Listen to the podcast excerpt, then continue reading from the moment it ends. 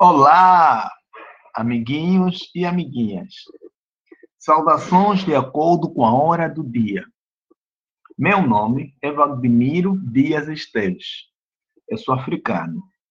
O nome do meu país é Angola. Na semana passada, eu contei o conto intitulado A Terra que a Lua Anda. Hoje, eu vou contar a parte 2 do conto A Terra que a Lua Anda. E aí? Vamos nessa? Ok. Então, eu vou começar, tá? Na garganta e na ponta dos dedos, há palavras que escrever e dizer muito quero. Uma saudade é um tanto tempo que não sai do peito. Um lugar que jamais esqueço.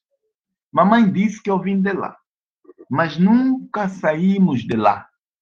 Tudo em nós é lá no nosso lar terra de reis e rainhas, champoesia e crianças maravilhindas. Eu queria andar, brincar, abraçar, pintar e gritar. Gente, Luanda também é terra da gente. Os decaios de lá, mesma gente. Eu queria conjugar o verbo luandar no futuro. Eu luandaria em Luanda quando o sol raiar e sabia cantar para as crianças brincar, porque a lua que anda lá também anda cá.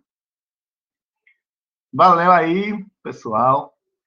Assim terminamos o conto A Terra que a Lua Anda, parte 2.